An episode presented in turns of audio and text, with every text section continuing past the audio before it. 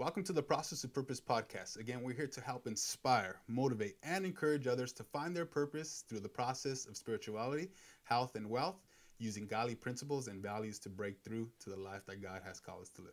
I'm super excited about our next interview here with Pastor Glenn Curry.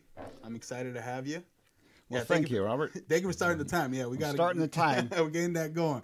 And and and I, I met Pastor Glenn Curry here at Hope UC um, in Monrovia, or Hope UC Los Angeles, right? That's right. what we call it. Right. Um, and you know, I would always see him walking around the, the, the, you know, during during church and just greeting everybody, lifting everybody up. So I was like, man, I need to get Pastor Glenn Curry on this podcast. He has his own podcast called uh, Pillars of Faith.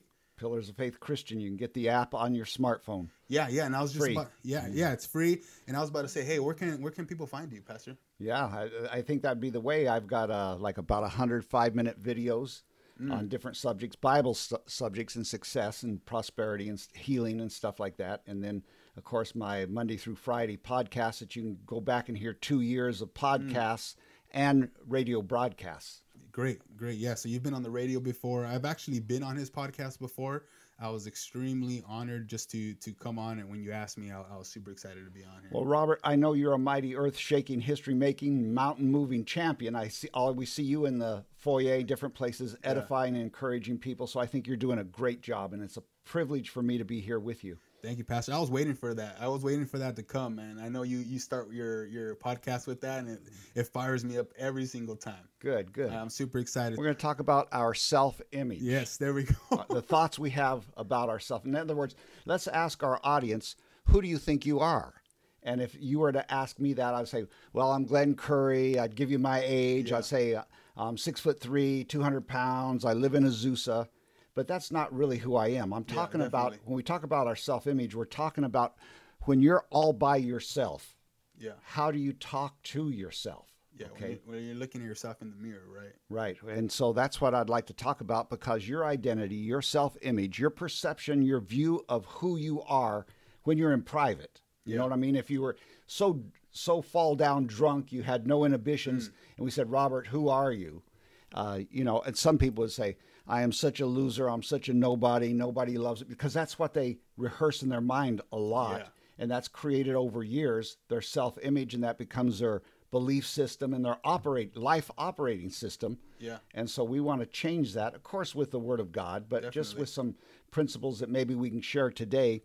And so uh, your perception, your view of who you are really determines how much success you allow yourself to have, yeah, how much uh, wealth, how much happiness you allow yourself to have. And I'm saying you allow yourself yeah, to have. Because there's a lot of factors, right? There's a there's people who are speaking these things into your life. Also, you know, you're growing up and they're telling you, you know, your whole life you're you're ugly. Or, yeah, right. Or, you know, you're lazy. You're this and that, and and a lot of times that becomes your truth. Right. I mean, people uh, look for faults in other people yeah. to make them feel better. Mm, that's really good. You know, if somebody, if a kid's ears stick out just slightly too much, they might call that kid Dumbo. Yeah, definitely. And that, bec- or if their eyes are just set a little close, uh, more more so than most people.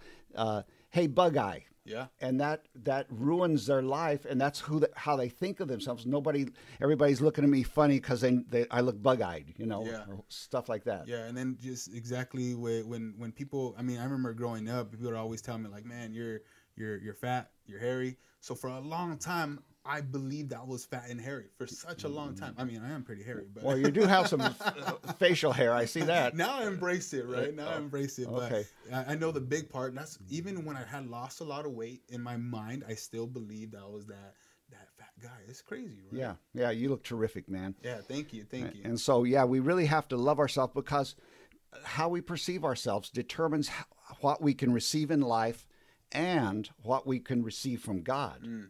If you don't, if you think you're a perimeter person, that you're undeserving, that you're unworthy, that that God still remembers those sins in the past and stuff mm. like that, you are you're not going to let let yourself have the John 10 10 that Jesus came to give us. He said, I have come that you might have life and that you might have it more abundantly. That abundant Amen. life is for somebody else, not for me, because this is how I am. Amen. You know, well, well Pastor Glenn Curry, can I ask you this question? Uh, who do you believe you are?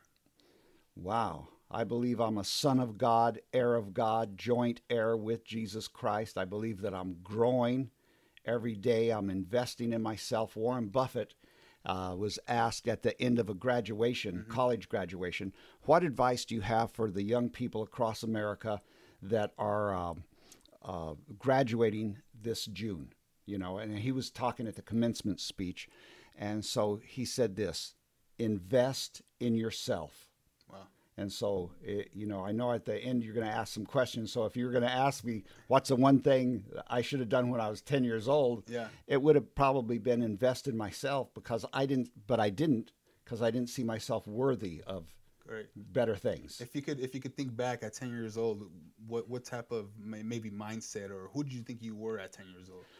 Well, at 10, my parents grew up during the Great Depression. Got it.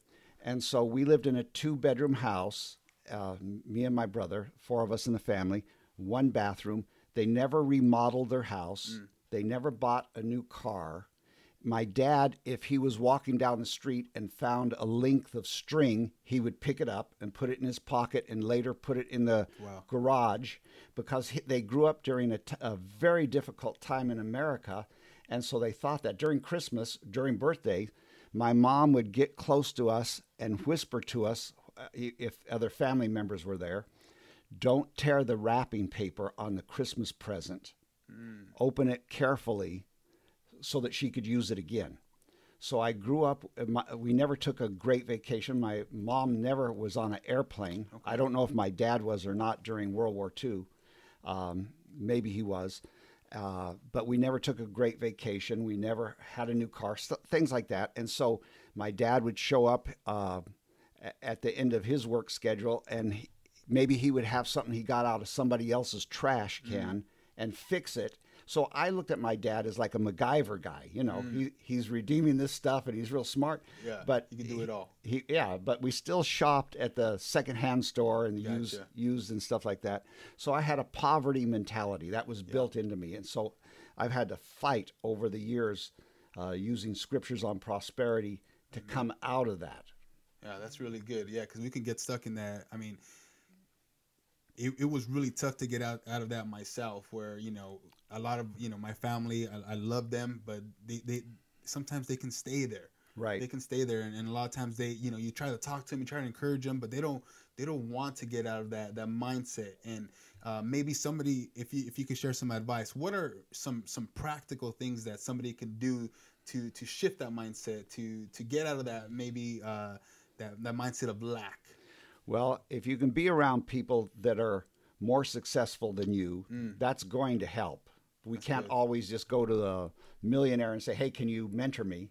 Yeah, but, yeah, definitely. But we should try to look for edifying people because people who can't see success and wealth and happiness for themselves, they don't want to see it for you. Yeah, definitely. And if they see that you're getting ahead of them, outgrowing them, they want to seed you with words to bring you back to their level. You yeah, know what I'm saying? So. They, they want to bring you back down. I'll say this too. Um, when I was, I grew up in a place called South San Gabriel. It's now part of Rosemead. Okay. Yeah. And so um, at that time, we never took a good vacation. We went to Arizona a couple times because my mother uh, grew up in Prescott, so she still had some friends there. So we went to Arizona a couple times.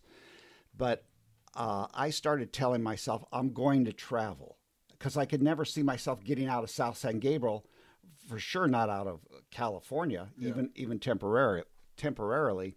And I've got to say that, man, when I first went to Hawaii, mm. I, uh, my wife and I got a, a, a really good deal. Four nights in Hawaii, and you know you don't want to travel out far for four nights, yeah, yeah. right?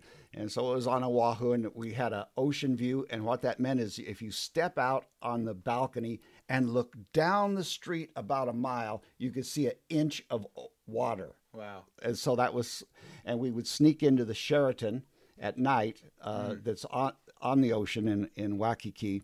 And, uh, we'd sit on the lounge chair and watch the hula girls and the fire awesome. stuff and hear the music and the whole time i was sitting there i was petrified with fear that somebody was going to that it was so obvious that i didn't belong there mm. and that somebody was going to come up and really? and yeah that somebody from the hotel is going to come up and say can i see your key card or whatever it is, you know. Yeah. And I'd see this uh, high rise. I don't know how many stories, maybe eight or ten stories, and people out on the balcony watching the the show. And I'm thinking, man, can there be that many millionaires in the world? and so th- that was bigger than me. Yeah. Definitely. But but between that time and now, of course, I'm way older now. But uh, uh, Still looking great. thank uh, takes one to know one. Yeah, right. So- but now I've I've been blessed to be able to visit 69 different countries. Wow. Yeah. That's amazing.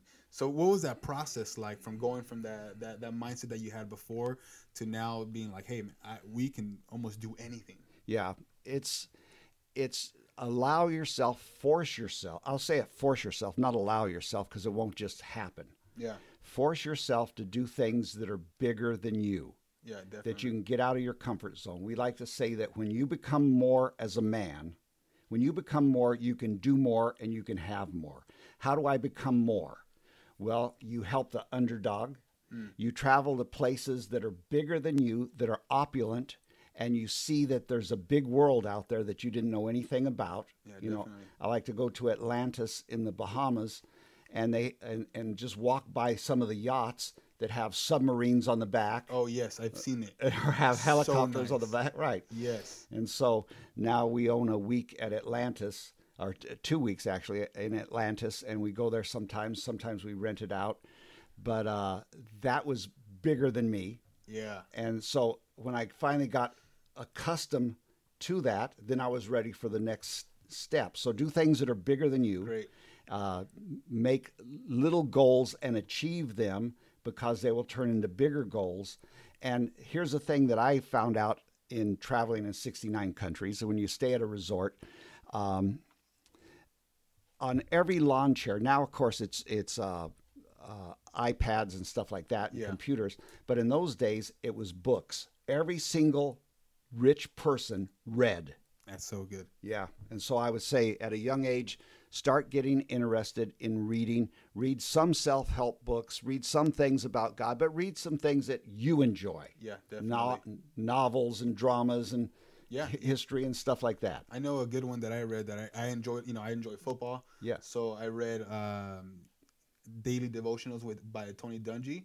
Um, Wow. yeah, I, I, I'm not exact. I don't know the name. I'll, I'll go ahead and get it for you. I guys. just finished reading Drew Brees. Oh, really? Yeah, yeah. Yeah, so and you could find stuff like that out there. But one thing that I want to go back to, you mentioned the Bahamas because I remember seeing this, and um, I had uh, one of the brokers in this office that I was working with. He did mention he's like, "Hey, you have to go to this place."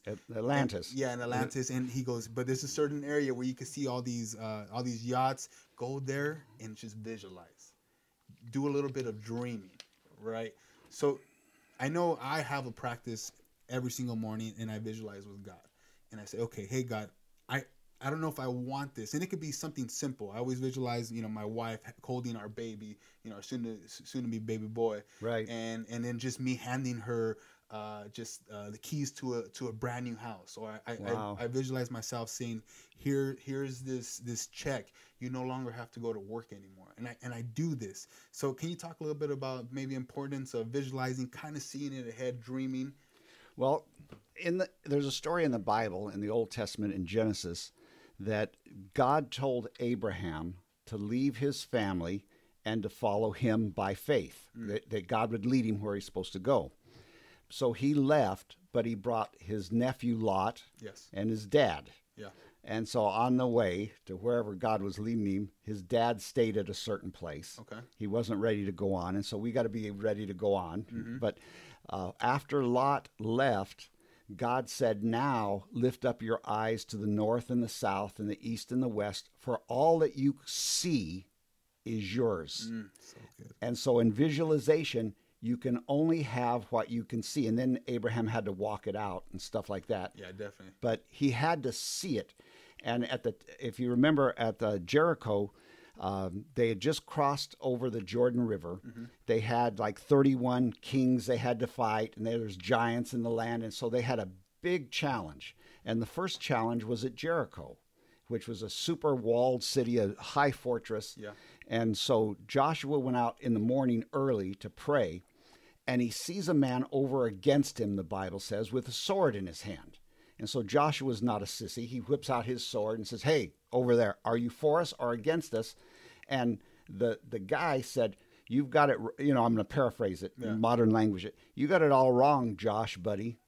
I I'm not, it's not that I'm against you or for you. I have come as the captain of the host of the Lord Mm. to fight for you. And so the Lord was going to fight in the spirit realm.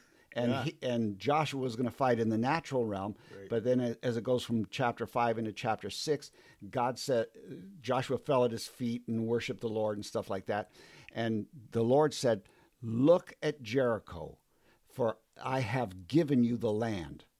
I have given you Jericho. So Joshua was required to see Yes. that they could. All he saw was big walls with a lot of militaristic guys on top.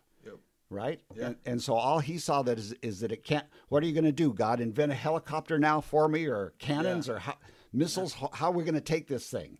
Yeah, and then he had to take action, right? He had to take action, walk around the wall once a day for Yep. seven days, seven times on the seventh day, and all, all that stuff.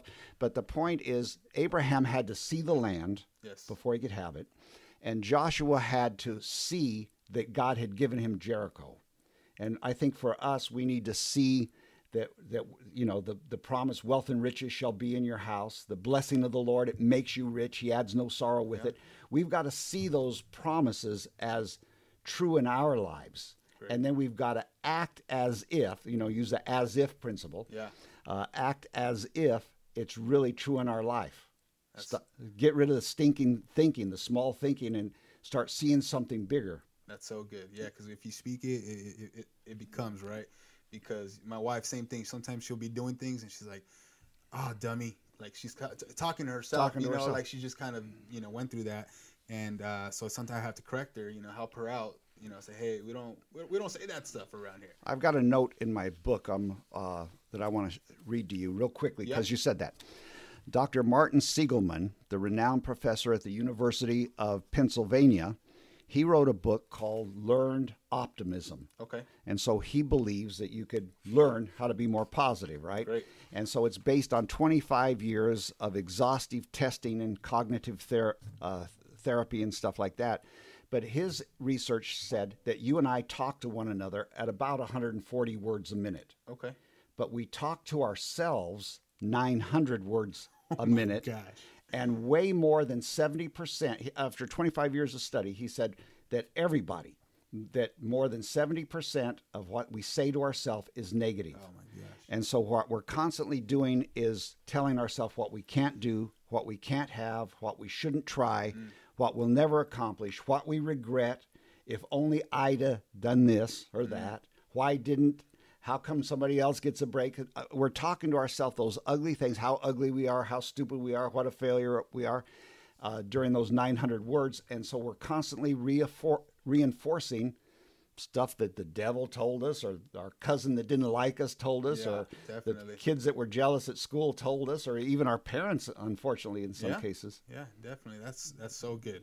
And uh, I'm I'm super excited that I had you on here on this podcast. Well, thank uh, you for having me. Pastor Glenn, I do have just uh, a couple questions. I know we we went over one uh, about going back to a certain age and you know what you what you told yourself. Um, but I want to just ask you this maybe one question right now is uh, what do you believe your purpose is right now at the moment? My purpose is to become super strong and super smart, uh, increase my wisdom and knowledge and understanding, Right. and help people get out of their small place. I saw a picture recently. It showed a, during the Great Depression. It showed a kid looking into a bakery, and his hands were at the glass, and he was looking in at donuts and stuff like that. Great. And you know that by seeing him, you knew that he could never afford a donut or a piece of bread. You know, he's eating trash out of the Mm. in the in the alleys and stuff like that, scraps of food. And so I think that that's kind of how the body of Christ and how the people in general are. They know things are better. They know better things are available. They just don't think it's for them. Mm. And so, if we can help improve their self-image, like what we're talking about today, uh, that God loves me, I love myself. That's the most important. Other than talking to God, the most important conversation you'll ever have, Robert, is what the conversation you have with yourself Daily. Daily, Yeah. all day long. Yeah. Hundred percent. And I see you doing that I mean, from what I see, I'm sure you do it every single day. But what I see on Sundays, you go out there and you're just really encouraging everyone in the foyer, uh, getting you. every, everybody excited, and and that fires me up, and that gets me going, and it makes me want to do the same. Well, all of us, me, me included, uh, the richest man in the world probably included, want to be appreciated. Yeah, We want that. yeah, You know, definitely. you're okay with me, man. yeah, definitely. And so that's that's just a need of that all humans have. Yeah, and I'm glad that that we're good. We're Yeah, good, we're and, good. And, and we're here and we're doing the Lord's work, and, and I'm super excited. Well, Pastor, thank you so much for your time. Thank you for Thank coming you. on and, and sharing this wisdom. And I can't wait to have you on again. Okay, well, thanks so much. be blessed, you guys. Yeah, have a great one, guys. If and if, if nobody loves you, Jesus loves you. That's have a great one, guys. And we do too. Yeah, that's right. thank you, Pastor.